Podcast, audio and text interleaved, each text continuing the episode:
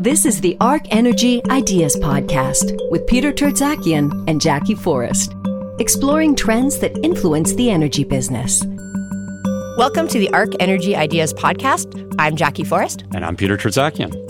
We have talked about Canada quite a bit lately on the podcast, so we want to move about 3,000 kilometers south to talk about the mighty Permian Basin in West Texas. Yeah, the Permian is where the bulk of the U.S. oil production growth has come from. It's staggering, and we're going to talk about that. But Jackie, you put on your Stetson and your cowboy boots and went down to West Texas and checked it out on the ground. I did. I was there in uh, March. Wasn't even uh, cowboy boots. You know, I had to put on my work boots. I actually had to boots. get some new work boots to go down there. So yeah, I bought those and went down there, and I want to talk about what I learned. Yeah, so you jumped in your pickup truck. You landed in Dallas, Houston, and then you went west all the way to Midland. I flew into Midland and You flew directly into Midland. Yeah, okay. and Midland uh, Airport is near the center of the Permian Basin. There's two major cities. One is called Midland and one is called Odessa.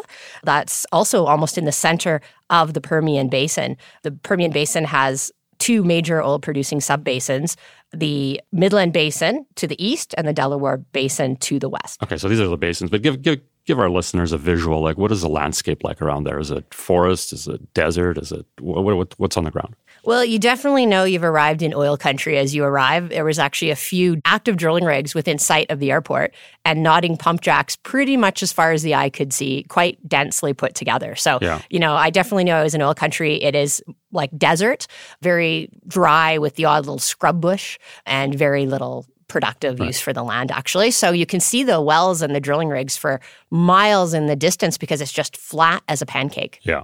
I mean, the production from this area, I mean, this has been oil country for well over a century, and it's seen a real renaissance with the advent of the new resource play technologies, horizontal drilling, hydraulic fracturing, and so on. So, we want to talk about the production growth that has happened in that area, which is just absolutely remarkable. I mean, this was an area I remember, oh, certainly, I don't know, more than half a dozen years ago, not that long ago, we would be modeling in our spreadsheets as on a very gentle decline. Uh, and we thought that after a century it was over, but it's just seen such a renaissance. Well, and you know, if you go back in time, the first oil discoveries were back in the 1920s, actually, in the area. And the oil production peaked at about 700,000 barrels a day in the mid 1970s. And then it was on the decline mm-hmm. because we had that period from the 80s, 90s where the oil price didn't really support economic development. So we saw production decline. Things started to get going again when we got into the $100 oil world, where it started to make sense to punch vertical wells into the Permian. But things really took off when the unconventional development came. And that was probably more in the 2016 when you started to see the exponential growth. And today, it's pretty incredible. The IEA is expecting about 4.2 million barrels a day to be produced from the Permian in April this month, about a million more than last year. And like this is the king of US oil production. To put it in perspective, some of the other shale oil plays, like the Eagleford, is 1.4 million in terms of its production, the Bakken, 1.5 million. The SCOOP STACK 0.6. So, you know, the vast majority of this light tight oil production is now coming from the Permian, which didn't even exist several years ago. Yeah, I mean, I think uh, the, the context here is so important because it's so staggering. A million barrels per day incremental just in one year. That's like adding 1% to the global oil production mix of 100 million barrels per day, right? It's just staggering. But more staggering, I'm looking at this chart here that we have, and we'll, we'll put it up on, on our site. The area in the span of, I don't know, I'm just going to call it 10 years has really added what, three to four million barrels per day? Yeah, The three amount- million. It's probably four, maybe by the end of this year. the amount added in less than a decade exceeds the entire oil output of Western Canada, which is about what We're about 4.5 million barrels Yeah. a day. They're at 4.2 now, but I'm sure by the end of the year, Texas uh, Permian added the entire amount of Western Canadian output in less than a decade. It's just absolutely staggering. It's, it's taken us in Canada, and we're, by the way, the fifth largest producer of oil and gas in the world. It's taken us over 100 years to get to that level. Yeah, And here, it- Texas did it in like half a dozen years. Yeah, I mean, really, uh, the chart is phenomenal. There will be a link to a blog that's posted with some pictures of my trip as well as this chart of the historical production. But it is like a hockey stick, hard to believe. And of course, it's changing the rules of the oil market. Just to put in perspective, you know, the, the growth from the Permian has propelled the U.S. production now to be about 11.9 million barrels a day currently. More than Saudi, which is producing less than 10 million barrels a day with the curtailments that they're doing, and Russia, which is under 11 million barrels a day because of the curtailment. So the United States is the world's largest oil producer. Like, you know, five, six years ago, if I had said that's going to happen, a lot of people wouldn't have believed it. Yeah, between what's happening here in Texas and what's happened with shale gas in the United States. I mean, it's no wonder that the narrative shifted uh, less than half a dozen years ago in the US to the notion of energy dominance. Right? That, that's what they're talking about energy dominance from a global perspective. 10 years ago, we were talking peak oil and energy dependency, and now we're talking about energy. De- this is, you know, when we talk about disruption in an industry, I mean, this is massive disruption in terms of the global oil supply chains are just shifting. Well, and here's another stunning fact. You know, we've always talked about Saudi's giant Ghawar field as the largest oil producing field right. in the world. It was often thought to produce near 5 million barrels a day, but Saudi did a big reveal about their company and they revealed that this large oil field is only producing 3.8 million barrels a day. And so that means the Permian is the world's largest oil producing play. It has now got the crown away from Saudi Arabia. It's growing and just shows you the size and, and the magnitude yeah. of, of the Permian oil So you were there, boots on the ground, and give us a sense of the size. I mean, it's uh, the size of what Washington State. Yeah. So the play itself, you know, if you look at a map of Texas and you sort of see an outline of the Permian, it doesn't look very big. But we have to remember that Texas is such a massive state. Yeah. So the actual Permian, if you look at the area, it is about the size of Washington State. The vast majority, 80% of it, is in Texas, but a 20% or so is in New Mexico. But not much production today comes from New Mexico, less than 200,000 barrels a day. So the vast mm-hmm. majority is in Texas. Mm-hmm. And the thing about it that makes it so prolific is not just the reservoir, we'll call it the asset quality of what's beneath the ground, but above the ground. You already described that it's basically a flat pancake like desert. So the ability to apply manufacturing style techniques without any seasonality, such as we have here in Canada, is amazing. Yeah, and I think I didn't really appreciate that until I got out there and I had the fortune to tour a fracking operation, a drilling operation, and just drive around quite a lot. First of all, it's just flat. There's very little rain. And so it makes construction of roads, pipelines, and well pads pretty much trouble free year round. Mm-hmm. You know, compare that to northern Alberta, where spring thawing and often a lot of rain in the fall is quite disruptive to construction and operations. So it has a huge advantage that way. And another advantage is the land does not provide much for competing uses. And I, did see a few cows. Um, it is, but they're really not very many. And I was told that because the land is so unproductive, you can't have very many cattle over a large area. There just isn't enough vegetation there to feed them. I did see a few irrigated areas, but really a very small part of of what the land is used for there. So when you don't have competing land uses, there's a lot less friction uh, in terms of development and issues. So you're going to put some pictures up. Yeah, I have some pictures, and you know you're going to see uh, pictures with a lot of vertical pump jacks. So you do see a high density of older wells when you drive around. They're everywhere. But to put it in perspective, only about 500,000 barrels a day of that 4.2 million barrels a day is coming from these older pump jacks. So mm-hmm. although there's a lot mm-hmm. of them, not a lot of production. But you do, when you drive around, see these groups of five to 10 wells. It's often five wells close together, five pump jacks, and not too far away, five more. That seems to hmm. be the standard thing people are doing. So you might have a group of 10, and those are all you know horizontal wells that are going out i was told you know generally two miles but some are pushing out as far as four miles now under somebody's um, backyard i mean these things know, are also next to residential areas right well, yeah, when you get into Odessa and Midland, yes, you start to see the pump jacks, you know, really around the community. But, you know, the vast majority of, of the plays are obviously away from the cities. But yes, in the neighborhoods and stuff like that, there's definitely a lot of oil development. I kind of thought about it thinking, you know, we have this saying here that people have an attitude of not in my backyard. Well, that hasn't arrived uh, in West Texas yet. You really see oil wells in close proximity to people's homes and businesses.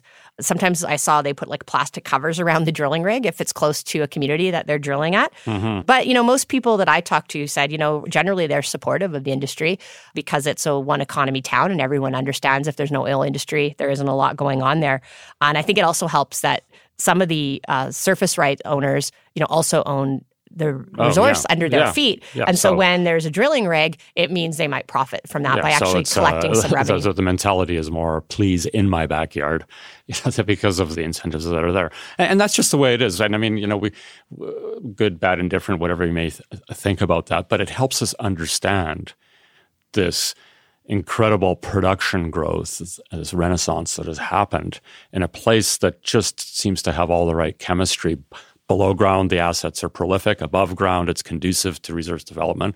Not a lot of civilization, not a lot of weather impediments or topographical impediments.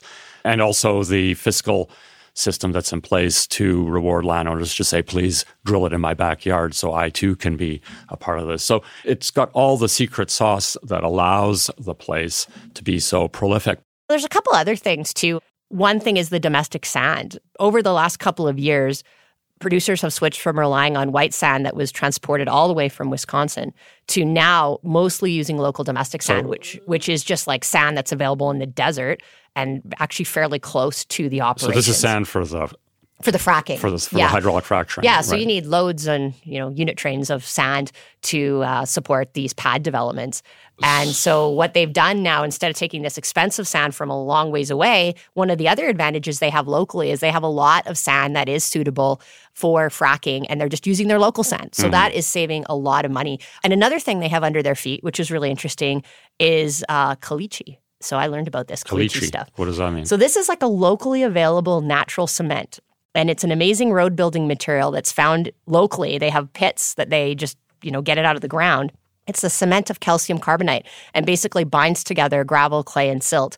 And so, you know, some of the pads I visited, you know, it's almost like you're walking on concrete because they have this local caliche stuff that they build the pads out of, which is a low cost material, makes a really hard pad, and it's pretty easy to get heavy machinery and equipment onto these pads. So I kept some of that caliche on my work boots for good luck because it's pretty cool stuff that I Yeah. hadn't seen before. Wow. So, I mean, it, it sort of calls into question what is the future potential of the Permian? I have these visions from the what your your photos and what you're describing as uh, you know the corner diner on the side of a dusty street where they're talking about all this stuff. Like, what's what's the buzz on the oil fields and the the cafes in terms of where this is going? Well, you know, I, I was lucky enough to get to go to the Midland Petroleum Club for coffee and, and talk to a number of locals. Wow, the Yeah. MPC, the MPC. I know, you know, and it's bigger than Calgary's, just for the record. Well, that's hard to believe, but uh, Yeah, bigger. everything's bigger in Texas. yeah, but it's not connected by plus 15s. Okay. So, you know, we have that going for us. Of course, in Midland, you probably don't need that quite as bad as you do in Calgary. Okay, so yeah, you know, there are concerns and constraints, right? You listen to a lot of analysts that talk about, you know, water could be a constraint, people, labor, you know. So, you know, I really wanted to understand people's perspectives on are these constraints real or not? You know, because there's always been a lot of naysayers about the Permian. No, it can't grow as much as people are projecting. And so far, it tends to grow more than people think. hmm Well, with the conditions that are all there, it seems to me that the more bullish side of the argument is the one to be more believing of. Yeah, well, what I was told at the Petroleum Club is there's no problem in the Permian that higher prices can't fix. And so far, there's, you know, my view is there's no problems that even lower oil prices don't seem to be able to fix. But let's talk about some of the issues. Water. For fracking water, the use of produced water is becoming more common. So that's like putting the water down the hole to frack with the sand. Yeah, so you need a lot of water. And then the water comes back up along with the hydrocarbons, and then you you reuse that water. Well, actually, what they're doing more is actually using the produced water from the existing production hmm. producing wells. So I didn't realize that the water cuts in the Permian are actually fairly high, like more than 50% of the fluids coming out of a producing So well. clarify that for the listeners. When you produce oil, in instance, you don't just get oil; you also get water that is deep underground in the reservoir. It's coming from the same reservoir as the oil. Right. And so what they're doing now, uh, more, more than half of the fluid coming out of these wells is water. And so they're just using that more and more to frack. We're doing the same thing in Canada as well, using more produced water So to instead of taking with. the water out of a river or some other or groundwater Or that, groundwater. Could, be- that could be Right. potable water. You're Right. using water that was already in the oil field that isn't suitable for drinking. And there's a vast supply. If you can think about 4.2 million barrels a day of crude oil, Hmm. you know, you've got as much, uh, more than that in water being produced. Right. And so the view is that, yeah, it's going to cost a little bit more, but there's lots of water. And operators are finding that they can successfully Mm-hmm. frack with this produced water. And so, you know, the other thing is they are able to use temporary pipes laid out on the ground for moving water from the storage areas to the well sites. And as you drive around, you see a lot of these kind of black temporary pipes moving the water. So it's happening. They're moving the water around to the different sites. They're starting to use more produced water. So that didn't seem to be a, a major concern in terms of constraining growth, at least from the folks I talked to. Mm-hmm. What about underground, like below ground, the notion that you know all the good plays are being drilled up very quickly, and therefore there is a limit to the amount of below ground resource that can be brought up and turned into usable production. Well, you know, that definitely is a topic. And we talked about it actually on our CERAWeek podcast. There's a debate, you know, for sure around that. Uh, there's no doubt as you get your well space tighter, you're going to get maybe lower rates.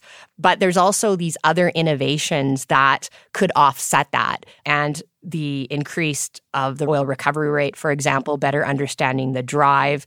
Think about the majors. One major change that's talked about there is just how the majors are coming to town. You got Shell, Exxon, BP, Chevron, ConocoPhillips. If you actually just look at those five names alone, they're planning to grow by 1.5 million barrels a day over the next several years. And they're building office buildings and making, uh, you can see their impact in Midland there.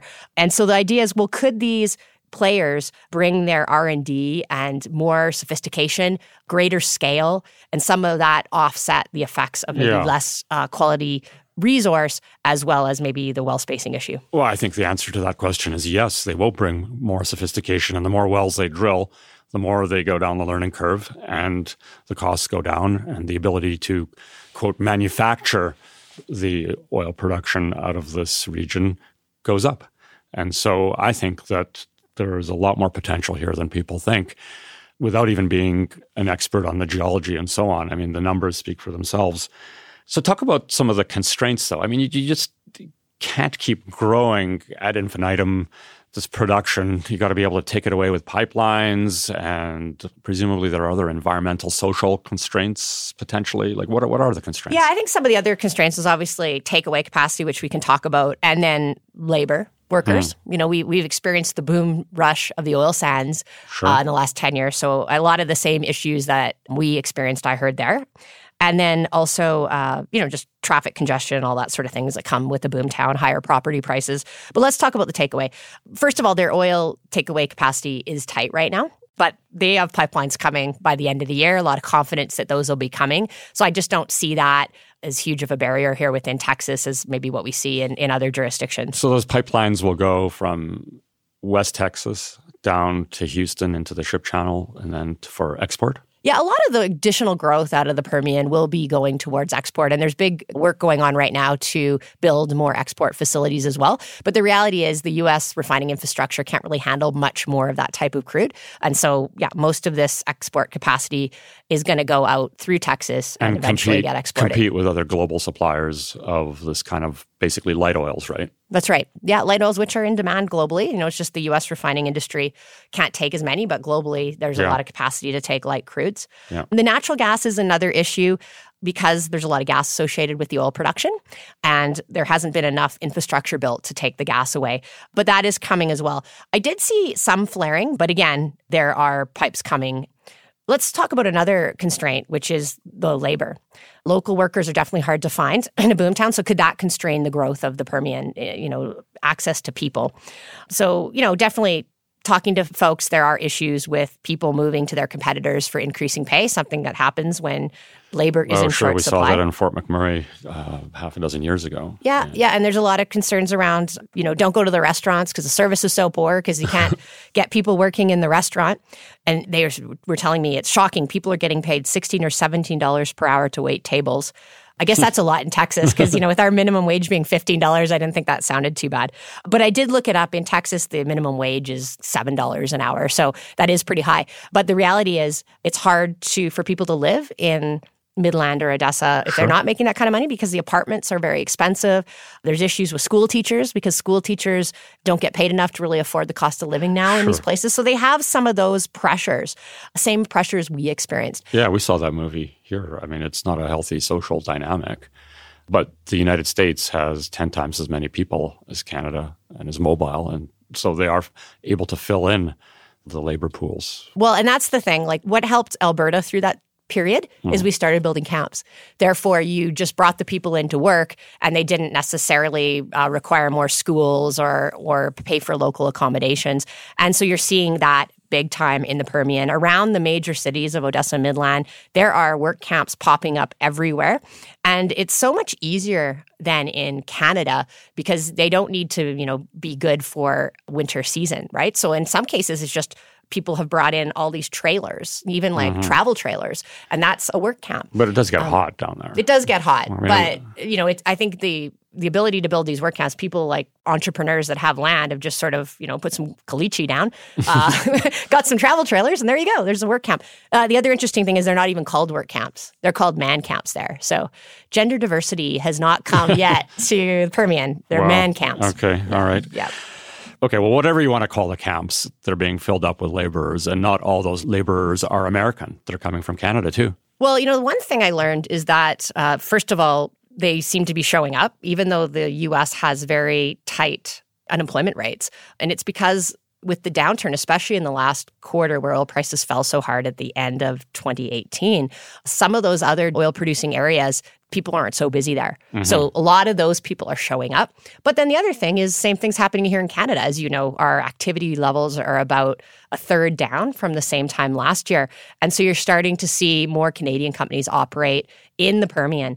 In fact, when I, when I got to the airport, you know, the airport's kind of interesting because when you arrive, there's a lot of adverts and posters and things up, but they're all to do with oilfield services. But one of the first things I saw coming out of the airport was Step Energy Services, who operates coiled tubing services in the Permian. Canadian company. Yeah, it's a Canadian company, and so it was great to see a smiling face. They were actually had a advert saying, you know, mm-hmm. we're looking to hire people in the Permian. But the reality is that more and more Canadian companies and Canadians are making their way to Permian and Texas. It's kind of a sad reality in some ways that we're losing people as well as equipment well, it's a to the Permian. Yeah, no, it is, it's not comforting as a Canadian for sure, but it is a competitive reality. And I think the importance of your trip to go down there and see firsthand is to get a real on the ground feel for competitiveness right? Because mm-hmm. this is the reality of the world. Not only is the U.S. competing with Canada, uh, it's competing with other jurisdictions in the world. And you know, MBA 101, know your competition. And well, we got to understand it. It's creating opportunity for Canadian companies. We, you know, equipment's moving. Uh, if you look, there's been a number of announcements, like Akita Drilling moving rigs from Alberta to the Permian. In a CBC article, they were quoted as saying that their customers are so eager in West Texas to have their rigs that they are willing to pay relocation. And other rig companies as well, like have moved including Trinidad mm-hmm. drilling. And so we're seeing these to West Texas customers start to uh, give jobs for Canadians as well as their equipment. And so, I mean, it's an opportunity for some of those companies to continue to grow into you Texas. know, I, am old enough and been around the energy business long enough to know. I mean, I've seen this movie before too. We've seen in the 1980s Canadian companies migrate to the United States, and then things happen competitively, and things change. Technology changes, and they come back. So, you know, I, I don't want to leave our listeners with the view that, okay, it's all over. Canada can't compete. We know we can compete. We know we've got the big issues, uh, the elephants in the room, so to speak, which we've talked on our prior podcasts.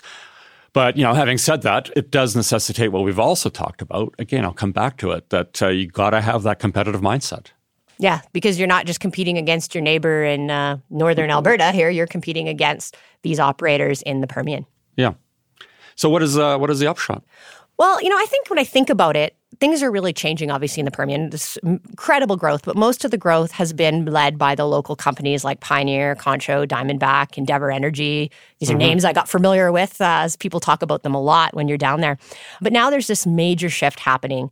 The Permian used to actually have the majors in it, like Chevron, Exxon, and BP long ago were in the Permian. Now they're coming back in a big way. As I said, the top five could grow by 1.5 million barrels a day over the next several years, just based on what they've put out publicly. Plus, there's others that I'm not even counting, like Devon, Occidental, EOG, that are really well, active in the Permian. Well, before we wrap up, I mean, you know, we've seen that movie before too, and everybody comes piling into an area. I mean, it just drives the costs of land, the cost of services, the cost of labor, everything goes up, doesn't it? Well, it could. I think the ability to bring in labor, these pop up work camps, uh, man know, camps, man camps, of course. uh, you know, I, I, just think the majors could also bring a lot of discipline in terms of the scale and their ability to push down costs. Of course, there will be some constraints, but there's definitely room for some capacity growth there mm-hmm. as well. I also think something different about the majors is they're not dependent on local cash flow to grow. They may be funding their growth from other operations. For example, right. Devon's talking about selling the oil sands. Well, that cash could then go into growing the Permian. So, right. unlike some of these local producers that are dependent more now on their cash flow for growth, yeah. we could actually have the capital needed to grow at a bit faster pace. So, there's lots of open questions and unknowns for sure. But if I look at recent history, it's shown not to bet against West Texas. And my wager after visiting and learning more about the advantages they have is the Permian's likely to grow for some time to come. Yeah, I think it is too. And, and by the way, I think this is actually more of a threat to other global producers that produce the lighter oils. And I think it's important for our listeners to understand that, yeah, you know, notwithstanding the comments that I already made about know your competitor, know it well. But a lot of the Canadian oil that goes to the United States is a heavier grade, and what's in the Permian is a lighter. And that lighter stuff is going to be going out into the global markets through the Gulf of Mexico, competing with other global players, not necessarily with Canada. Right. Most of the production growth from Canada will be the heavy that's needed on the Gulf Coast. And, and those refineries are short heavy, especially with Venezuela falling off. And, and mm-hmm. so that's not changing the market opportunity for Canada in Texas mm-hmm. when it comes to selling our crude oil. Mm-hmm. But we yeah. do compete for labor, capital, capital investment, and, and other things, and we need to uh, understand that dynamic. Well, thanks very much, Jackie, for that on the ground view of what we've seen in Texas. Until next time, thanks for listening to another edition of Arc Energy Ideas podcast. Yeah, thanks. And if you enjoyed the podcast, please rate us on your app and tell someone else about us. For more ideas and insights, visit arcenergyinstitute.com.